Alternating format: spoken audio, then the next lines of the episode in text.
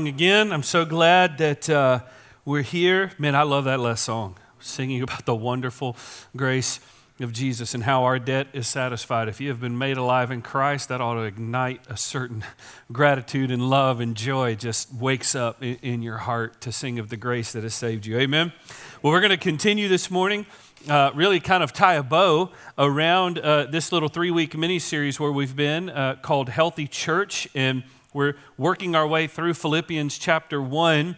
And what we've really been discovering over these last few weeks is what is a healthy church? What does it look like? What does a healthy church do? And so we looked in the first week at uh, the healthy church is made up of three offices saints, deacons, and elders. And for the church to be healthy, all of those offices, those roles have to function within their biblical bounds, but also function together, cooperating together with one another to advance the mission of God. And then last week, uh, Pastor Ben walked us through this idea that a healthy church is one that is uh, where the uh, that is filled with people who have experienced the gospel work of Christ, and that it is God who begins that work, sustains that work, and will ultimately complete that work. And that gospel work create because we all have experienced that. If you are in Christ, you've had a work of the gospel in you. And because that's true, there is a shared partnership that we have, again, to advance the mission of God. And this morning, we're going to spend a few minutes kind of unpacking um, the idea that a healthy church is a maturing church or a church that is becoming more and more spiritually mature. Now, I know that uh, a, a, a lot of times we have a tendency to bristle at the word mature because it's going to come with the implication that we aren't, right? And maybe when you hear that word, like me, all of a sudden the, uh, the voice of your older sister from your childhood comes roaring and screaming back into your life where you're being told how immature you go. So immature, right? Did anybody else grow up with an older sister? You know, I pray for you often. I really do because I did too, and my older sister just that was that was her ladle of shame, right? That I just uh, you just need to grow up, right? And so sometimes we hear that word mature, and we we pull back a little bit. Uh, but I, I want you to hear me this morning. We're going to level the ground and recognize none of us have arrived. None of us have arrived. And if you are a believer, there is room to grow in spiritual maturity. And here's how I would say that every day, every believer is either becoming more like Jesus or less like him. Every day, every believer is either growing up into Christ and growing up into Christ likeness, or we are fading back from Christ likeness. I do not believe there is anything there is no such thing as a stationary Christian. I simply don't believe that it exists. We are either growing up, maturing, or we are fading back. So, what is spiritual maturity? Spiritual maturity, maturing in the faith, is the process where believers, guided by the Holy Spirit, become like Christ. So that internally, in the soul, in the mind, and, and in the spirit, and externally, in our behaviors, in our words and in our actions, we are being shaped into the character of Christ for the purposes of God. That, so here's spiritual maturity. Spiritual, spiritual maturity, growing up in the faith, is the Holy Spirit guided process of becoming more like Jesus for the purposes of God. That's maturity. It is being shaped into the character of Christ. And if spiritual maturity is the process of becoming more like Jesus, then it becomes incredibly important for the health of the church. Because listen, a, a, church is made up of believers, right? We looked in the first week, we're made up of saints. And if those saints are not being formed into the character of Christ, if they aren't growing up in the faith, then while that church could have the largest budget and the best facilities and the most people and the coolest mission statement, if the people aren't growing into the character of Jesus, it's not a healthy church. Which is why you can have churches that thrive financially, thrive with facilities, but every few years they have to reinvent themselves because the people aren't growing up into the faith. And so this is about what does it look like as the people of God for us to be spiritually maturing, growing up in the faith. Because if we aren't being formed into the character of Jesus, listen, then we can't reflect the character of Jesus. You cannot reflect what you are not becoming, is another way to say it. You know, I both love and hate the mirrors in my house because the mirrors in my house are truth tellers right? When I step in front of the mirror, it does not lie about what I am and how I look and what my face looks like and the fact that there's less hair today than there was yesterday. It tells the truth every morning. Every morning I get up and I go, that's not great. That's not, this is all I got to present the world and it's not awesome, right? It's the truth. The mirrors are truth tellers in my life. Well, in that way, we are meant to be those truth tellers that reflect the character and nature and transforming love of Jesus to the world, but we cannot reflect if we are not becoming, if we are not growing up into the faith. So, a healthy church must be one that is made up of believers that are growing in their spiritual maturity, being formed into the character of Christ for the purpose of God, which is to reflect His glory to the world. That's what this is about. So let's look at Philippians chapter 1, and we're going to start in verse 9. Philippians chapter 1, we're going to start in verse 9. If you've got a Bible, you can turn there. If not, we'll put the uh, scriptures on the screen. God's word says this, and it is my prayer that your love, this is Paul speaking to the church, and it is my prayer that your love may abound more and more with knowledge and all discernment so that you may approve what is excellent, and so be pure and blameless for the day of Christ, filled with the fruit of righteousness that comes through Jesus Christ to the glory and praise of God. Let's pray. Father, we just, we just pray again that the word that is alive would be alive in our hearts, that it would do a living work in us, that it would it would speak to those areas that are, that are not growing up into Christ likeness. It would speak to those areas that are fading away and dying. God, that it would speak life. So, in the truth of your word, and the challenge of your word, and the joy of it, and the life of it, and the encouragement from it, God, I pray you would just flood into our hearts and into our souls. In Jesus' name, amen. I think right in the first few words that Paul speaks, he immediately speaks to spiritual maturity, right in the first few words. Look what he says. Paul says, And it is my prayer. And it is my prayer. In verse 3 and 4, just a few verses before, he talks about how he prays for this church. And every time he prays for them or remembers them, it is with gratitude and thanksgiving in his heart. And now in verse 9, he says again that he is praying for them. What's the point? Paul, Paul prayed for people. Paul prayed often. Prayer was a spiritual marker in his life. And this is not, this is a whole separate sermon. It's not even a sermon point, but I couldn't get past it. And it's this nothing defines a person's spiritual life like the health of that person's prayer life. Nothing defines the health of your spiritual life. Nothing like the health of your prayer life. And we all are sitting in a very quiet room this morning because we're all trying to measure what does my prayer life really look like if that's true? How would, why, why would I say that? Because prayer is our spiritual breathing. You guys have heard me say that before. It's our spiritual breathing. It's our inhaling in the presence of God, exhaling in the presence of God. It is that um, inhaling with God that that, that breathing that grows us in our connection to Him and deepens our confidence in Him. And if it's okay for me to be bold for just a minute, I want you to hear me say that some of you may not be spiritually maturing because you aren't spiritually breathing. if you aren't if you are dissatisfied with the Christ likeness that you see or do not see in your life, if you would have to be honest and say, I'm not growing up in the faith, I'm stuck in the same sin, the same thought patterns, the same fear, the same anxiety, the same defeat, the same lack of hope, the same absence of joy, all of those things, I see them in my life, then my question is, are you spiritually breathing?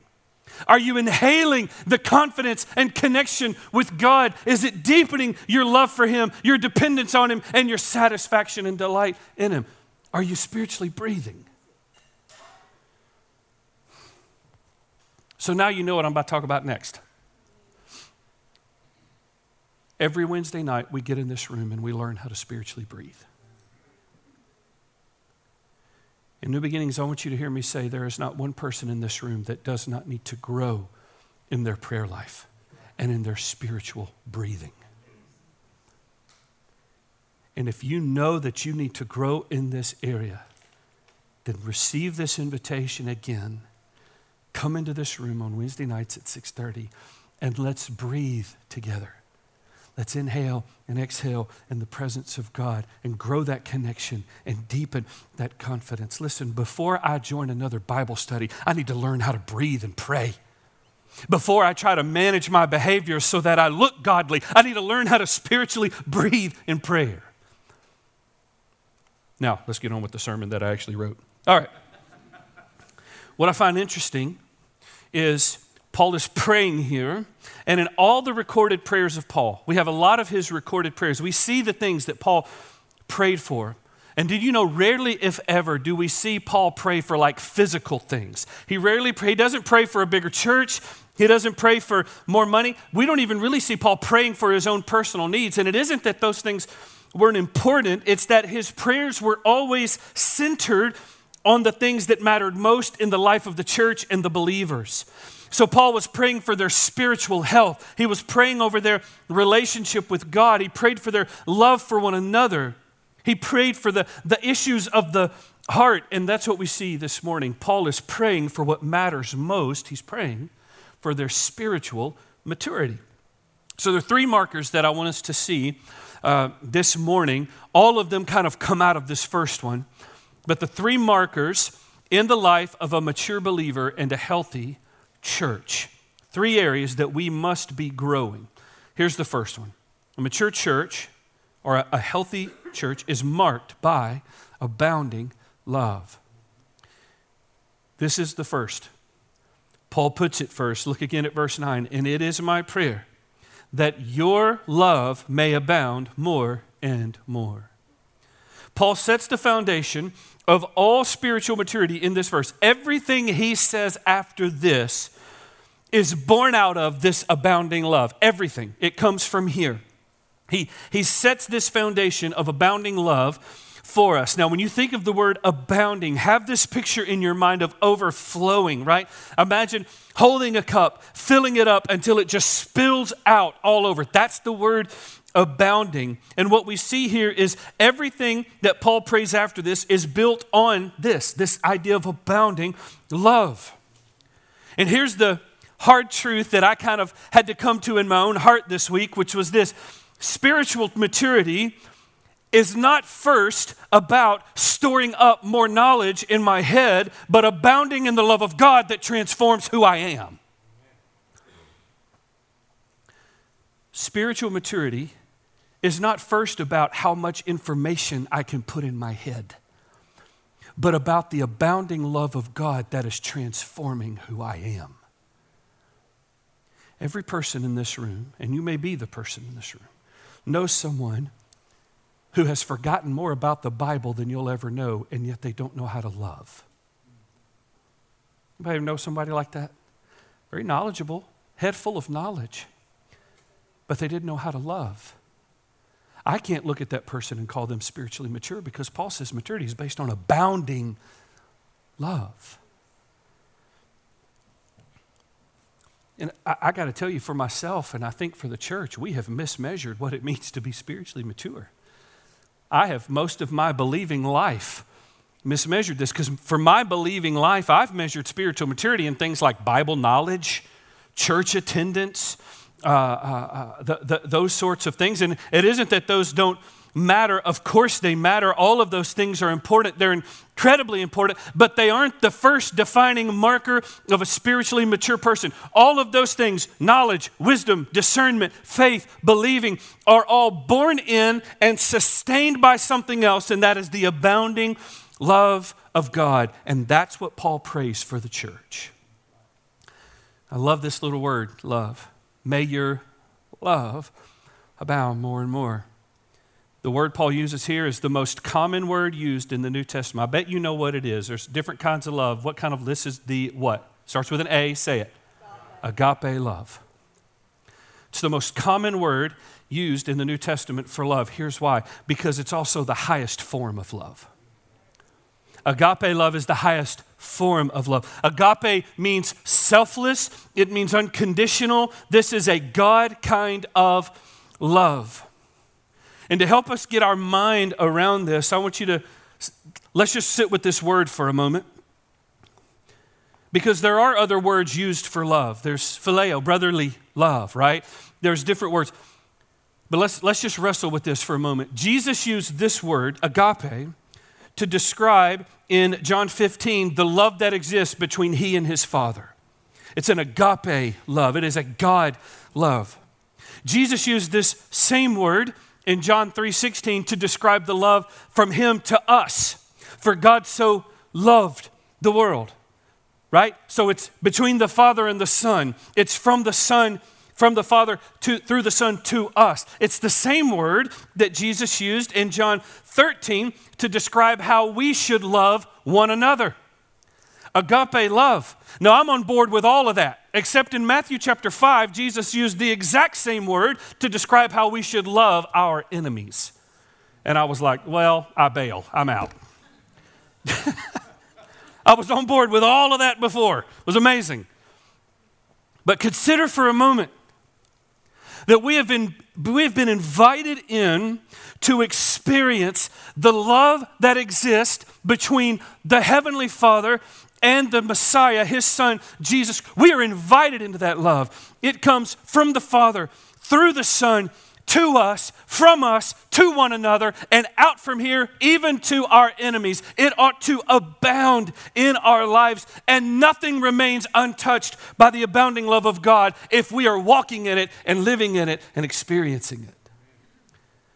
This is why Paul begins here. It's an agape love. Here's what I got to tell you this kind of love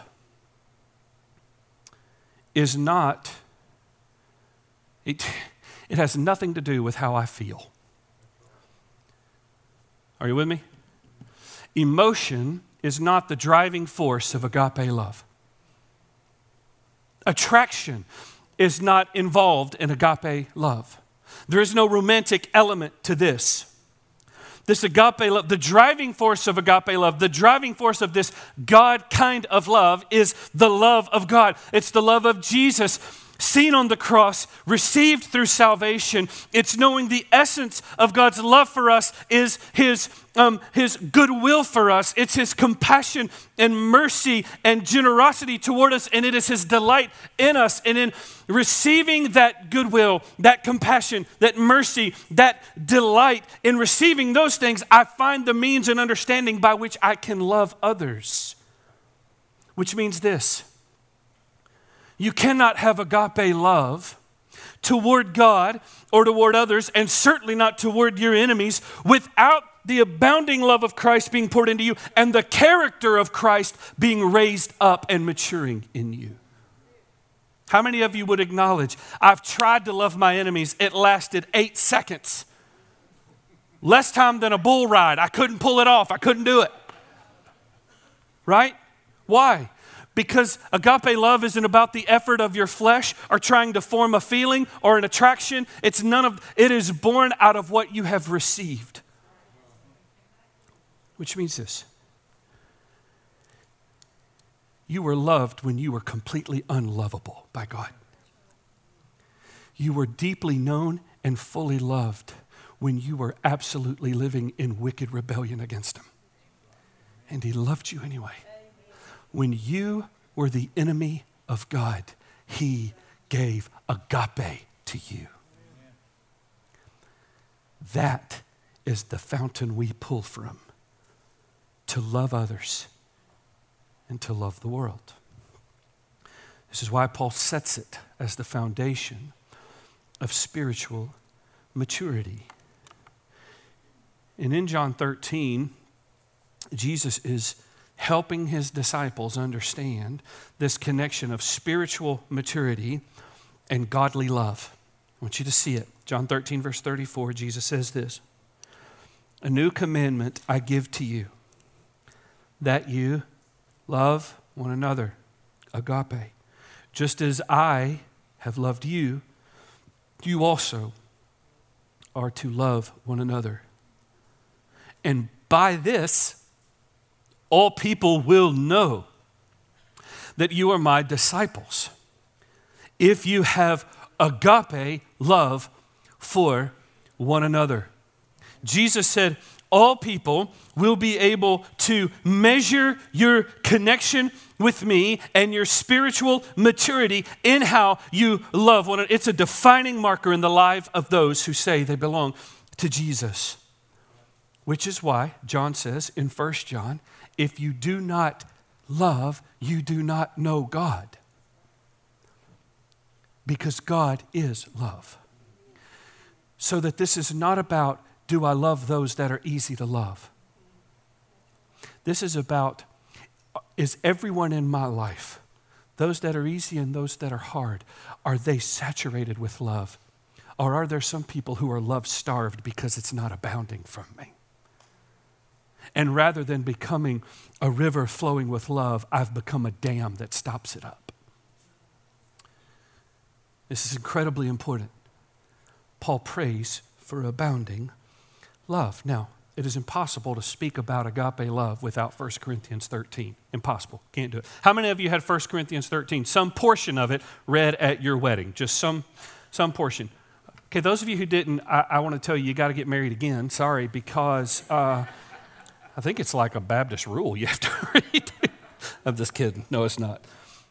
1 Corinthians 13, Paul is setting love as the supreme marker and the foundation of spiritual maturity. And as I read this, I want you to take note of everything Paul says comes under the preeminence of love. I want you to take note of every good thing Paul puts under the best thing of love. 1 Corinthians 13. If I speak in the tongues of men and angels, but have not agape, I am a noisy gong or a clanging cymbal. And if I have prophetic powers and understand all mysteries and all knowledge, and if I have all faith so as to remove mountains, but have not love, I am nothing. And if I give away all that I have, and I deliver my, up my body to be burned, but have not love, I gain nothing. Now he's going to tell us uh, why this love comes first. He's going to show us the things that flow out of agape love. Verse 4 So love is patient, agape love is kind. It does not envy or boast, it is not arrogant or rude. It does not insist on its own way. Holy Spirit, do a work in my heart in that area. It is not irritable. Do a work in my heart in that area too. It is not resentful. It does not rejoice at wrongdoing. This chapter is a 10 week sermon series, but it is unloving for a believer to find joy in someone else's struggle. It rejoices with the truth. Love bears all things, it believes all things, it hopes all things, it endures all things. Love never ends. Agape love never ends. As for prophecies, they will pass away. As for tongues, they will cease. As for knowledge, it will pass away. For we know in part and we prophesy in part, but when the perfect comes, the partial will pass away. Now he's going to have a conversation about maturity. When I was a child, I spoke like a child. I thought like a child. I reasoned like a child. But when I became a man, I gave up childish ways. For now we see in a mirror dimly, but then face to face. Now I know in part, then I shall know fully, even as I have been fully known. So now, listen to this faith, hope, and love abide. These three. But the greatest of these, greater than faith, greater than hope, is love. Do you know the agape love of God? Has it transformed you? Is it transforming you? Is it abounding in you and pouring out through you? How do you know if you're abounding in love? Well, Paul said there are two things, two kind of markers, two markers of abounding love, and that is godly knowledge and spiritual discernment. Look at the rest of verse 9. And it is my prayer that your love may abound more and more with knowledge and all discernment. Paul wasn't just praying for uh, love, he was praying that there would be, they would experience a love that would abound more and more in real knowledge and discernment. You go, oh, I knew knowledge was important. I knew it was important to know stuff. Yes, it is. It's, it, it is important. But that it, it's not the most important. That knowledge and that discernment come under the umbrella of love. Or the picture that works better for me is this love is the well, love is the river, and knowledge and discernment are the streams that flow off of it. You know, for about five years, Carrie and I lived right beside the Mississippi River uh, in Mississippi. And um, they didn't they, the Army Corps of Engineers, they took care of the levees and all of those things, but they also perpetually monitored the health of the river. They were always taking measurements to know if the river was healthy. And the primary way they measured the health of the river was not to get into the river, but to go get into the streams and the tributaries that came off the river. See, if those were low, if the water was too low, or if that water wasn't clean, there was too much sediment or something like that, it was an indicator that something was unhealthy in the river. But when those streams were flowing and the crops that were feeding off those streams were green and healthy, it was an indicator that the river was healthy, that it was abounding. And the same is true for us. The presence of godly knowledge and spiritual discernment are indicators of the abounding love of God flowing through my life. So, what is knowledge? It is this deepening, perpetually growing understanding of who God is and who I am and His Word. It is, it is growing. I mean, it is, it is important to know God's Word. It is important. David said, I hide your word in my heart because it helps me wage war on sin in my life. It is important to know God's word, but that comes under, that flows out of the river of having received the abounding love of God. And the more I know of God, the more my love abounds for Him because the more I understand His love for me. And the more I love Him, the more I want to know about Him. It's the same in my marriage. When Carrie and I started dating, we didn't know a lot about one another, but the more time I spent with her, the more I wanted to know about her. And then, as a matter of fact, I decided at one point I want to know everything, so I'm just going to marry this lady. And then spend the rest of my life discovering who she is. And the more I've discovered, the more I love her. And the more I love her, the more I want to know. How much more then should there be that cycle of knowing and growing in my relationship with God. That's knowledge, that desire to know. Well, what is discernment? What is spiritual discernment? It's the ability now to take that knowledge that I've discovered of God and His Word and apply it in such a way that brings Him glory. It's the ability to hear His voice and the voice of the Holy Spirit navigating me around good things and moving me toward what is the best thing. That's discernment. And Paul said it is the, the abounding love of God that feeds knowledge and discernment. And Paul knew these things had to be rooted in the love of God, which is why he says in 1 Corinthians 8 that knowledge, essentially, knowledge without love just puffs us up. But when knowledge comes under love, it builds us up. It's incredibly important. These are measures as to whether or not I am abounding in love. Is, is there godly knowledge and spiritual discernment. And here's what I've discovered, and I bet you would agree that this is true. The word love has absolutely been hijacked by our culture. Are you with me? It has been hijacked, right? Because I can love my wife and I can love a hot dog. And that just doesn't make sense. That we use the same word to describe how we feel about hot dogs and those closest to us, right? I just, I'm just saying, it's been hijacked, it's messed up. Uh, our, our culture tends to take that word and only use it to refer to the affections that we feel in the moment, which is why even believers, even people in the church will say things like, Love is blind. Just follow your heart. My least favorite, it makes the back of my head melt off. The heart wants what the heart wants.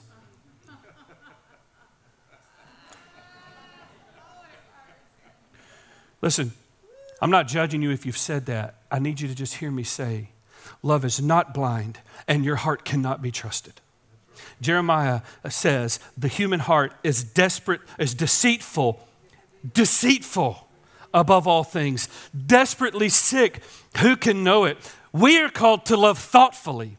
We are called to love selflessly. We are called to love sacrificially, eyes wide open, seeing others for who they are and loving them in a way. Anyway, that's the abounding love of God. It is not closing my eyes and acting like they don't have faults. It's seeing their faults the way God saw my faults and still giving them love. That's what it is. It's not blind, it's eyes open. Let me fully know you and let me be fully known by you and let's still love one another. I cannot give that if I have not received that. And there's some of you in here this morning, and you know full well you struggle to love brothers and sisters in Christ. You cannot love your enemies. And I would ask you to certainly, truly wrestle. Have you received the transforming love of God? This is why Paul prays this first. This is the mark, the first mark of spiritual maturity and a healthy church. It is abounding in love. Here's the second one a mature church is marked by increasing purity. Increasing, growing, more and more purity.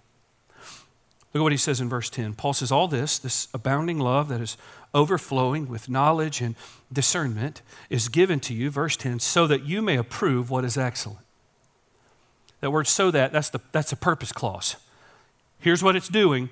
Here's why. Here's why I'm giving it. I want it to do this in you. Here's why. So that you may approve what is excellent, and so be pure and blameless for the day of Christ.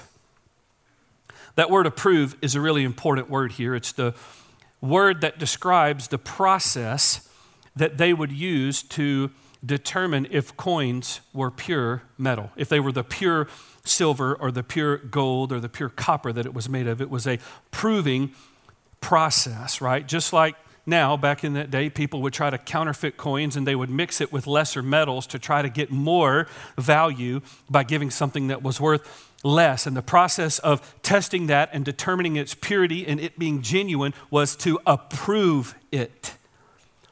This is that word. And Paul says, I want you to overflow with knowledge fed by love overflow with discernment fed by love so that you can approve, test, affirm, and embrace what is excellent. In other words, so that you can know and pursue and love what God loves. That's, that's the point there. So that you can, this is an abounding love increasing in knowledge and in discernment that is then growing my purity and marking me so that I can approve and know what is excellent and what it is that God loves. I love how Paul says this in Romans 12. Uh, two of my favorite verses in the whole Bible, Romans 12, 1 and 2. Paul is talking about this transforming love of Christ that is, that is purifying us. Romans 12, 1 and 2. Look at what he says. I appeal to you, therefore, brothers, by the mercies of God, by this love that we've received, to present your bodies as a living sacrifice, holy and acceptable to God, which is your spiritual worship. So Paul says, This is how you love God back. You've received this love. Here's how you love God. You present your body as a living sacrifice. And what does that do? Here's verse 2 Do not be conformed to this world, but be transformed, which is to mean be, be becoming something new. Be transformed by the renewal of your mind, what you know, that by testing you may say this word discern. Discern, know what is the will of God, what is good and acceptable and perfect. Paul says it is the transforming love of God abounding in us and through us that positions us to know what is excellent, what is best, what is God's will, what is worthy of praise, and what is worthy of pursuit. And the life that is lived in this way, that is being transformed and purified by the love of God, is ultimately going to stand before Jesus pure and blameless. That word pure in the Greek is a very interesting word. It means to be sincere, unsullied, or to be found pure when held up to the light. That's what it means. Some translations of the Bible actually use the word sincere there. I think the King James uses sincere. I think uh, uh, the New American Standard uses the word sincere there. If you think about that English word, sincere, it actually comes from two Latin words, sine cera, Sine cera, which sounds a lot like sincere, right? Sine cera means without wax. Now, if you're like me, you're going, hold on, wait a minute. Did Paul just say that he wants to be able to prove what is excellent and so be without wax? What is, what's happening right now, right?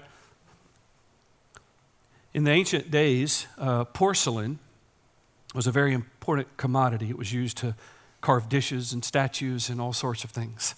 Porcelain was also fragile. And so when porcelain would break, uh, porcelain sellers and dealers would often take wax and they would mix it with sand and they would apply it to the crack or the break. And they would do it in such a way that on first glance it wouldn't look like as, it would look as if the porcelain had never broken. But there was a test that you could do to determine if the porcelain was pure, and that is you would take it and you would hold it up to the sunlight and the sunlight would come through that porcelain and it would reveal every little fracture and hairline crack. And where that wax and sand was would be cloudy rather than light coming through. And so, a seller of porcelain, when he wanted you to know his porcelain was pure, he would say, This porcelain is sine cera, it is without wax.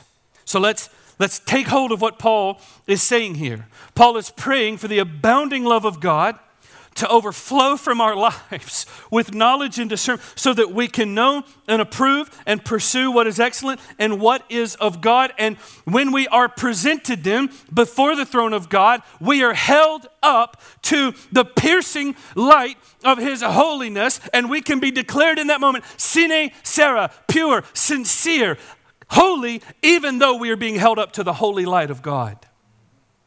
That's the work of the abounding love of God in your life. Paul is saying the day is going to come. I want you to hear me, every person in this room. Whether you're visiting today and you have no clue what Jesus is about, or you've been walking with him since before you can remember, the day is coming when you will be held up to the light of God. The day is coming when every one of us are going to be held up to the piercing light of God's holiness. And the only thing that is going to declare you sine cera is the blood of Jesus on your life. That's it. Have you received the abounding love of God through Christ? That is, nothing else declares you pure. Nothing else will declare you blameless. Have you been transformed by the abundant love of God?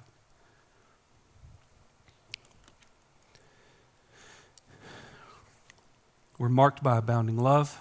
We're marked by this increasing purity. Here's the last thing a mature church is marked by fruit that glorifies God. It is marked by fruit that glorifies God.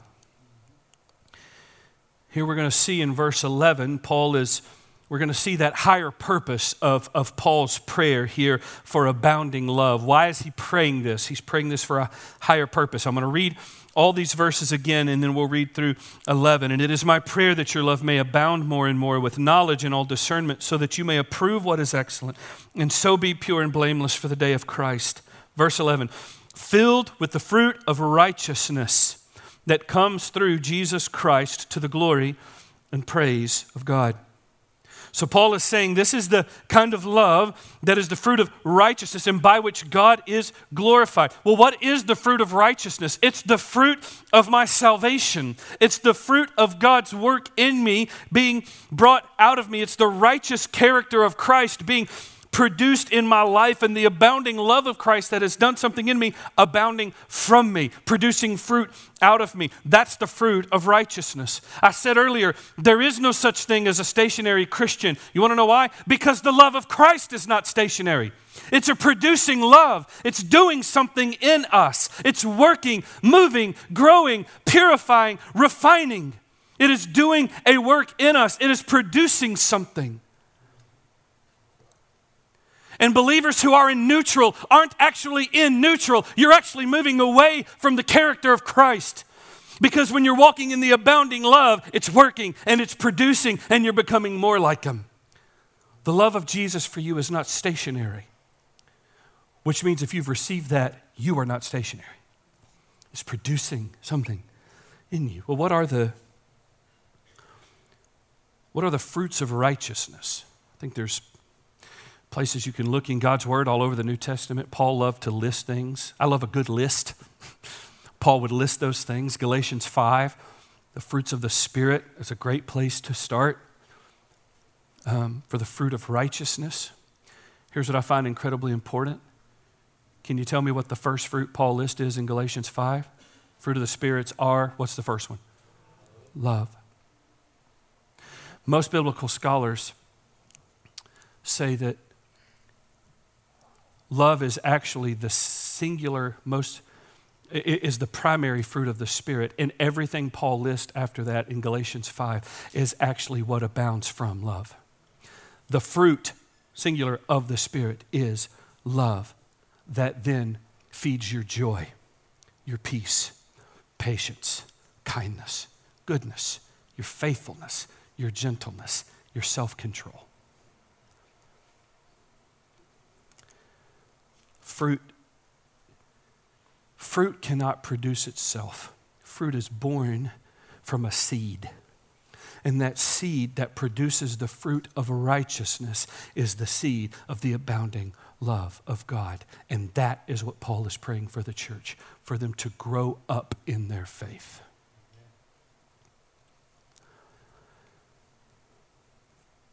Like everything else that we experience in this life with Jesus, the purpose of his love poured out in our hearts and abounding in our lives is so that God would be glorified. This is what Paul says. He says, This righteousness, this fruit of righteousness comes through Jesus to the glory and praise of God. By the way, God's glory is the purpose of all love. The love in your marriage is there to give glory to God. The love you have for your children, children to your parents, exist to give glory to God. The love that you have for your brothers and sisters in Christ in this room with you right now, it exists for you to, to glorify God. And the way that we love those who are hard to love, that love exists to glorify God. Why? Because all of life is to glorify God. The reason we exist on this world is that you do not have a higher purpose on planet Earth, and this short little whisper of a vapor of a life that you have other than to glorify God. Paul said in 1 Corinthians 10 So, whatever you eat, whatever you drink, whatever you do, do all. The Greek of all is all, everything, to the glory of God.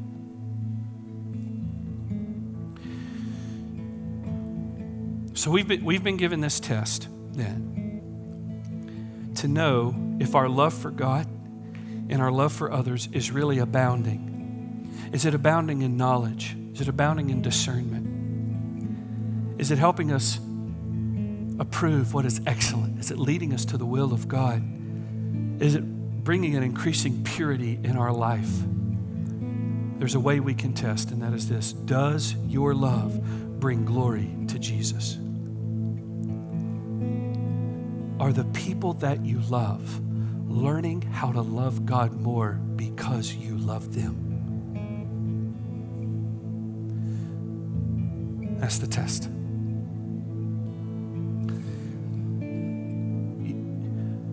Again, I want you to hear me say you cannot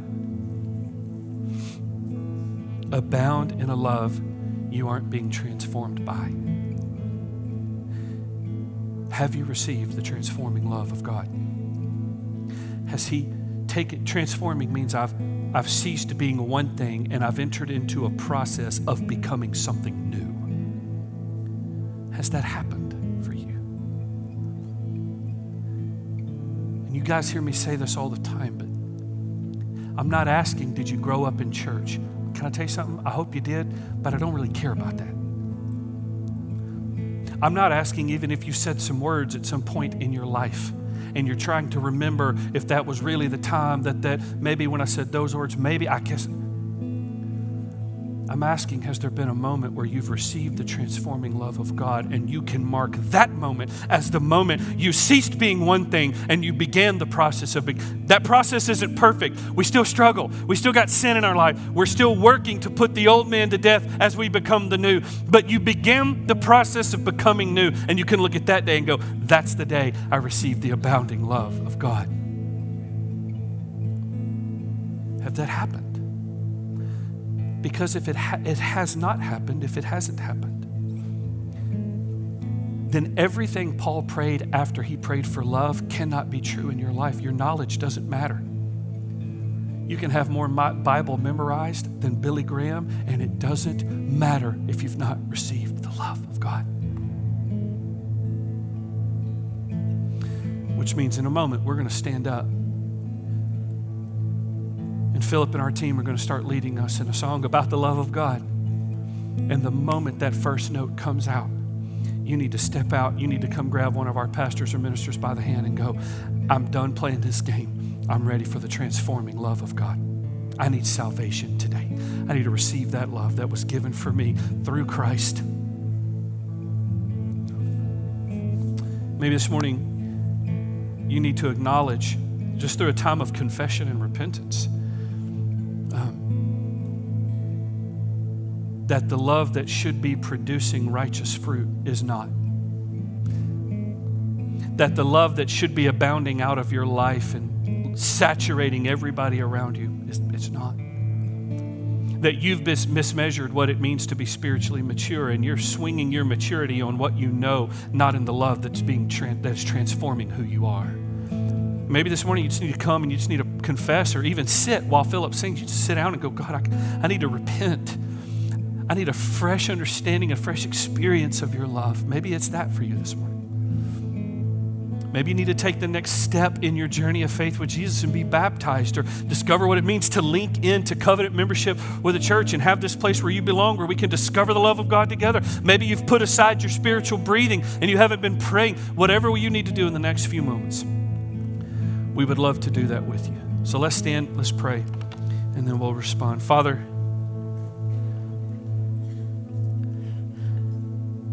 I just pray that your love would abound in this room and into our hearts. And for those who have not received it, let this be the moment that they come and receive the abounding love of God.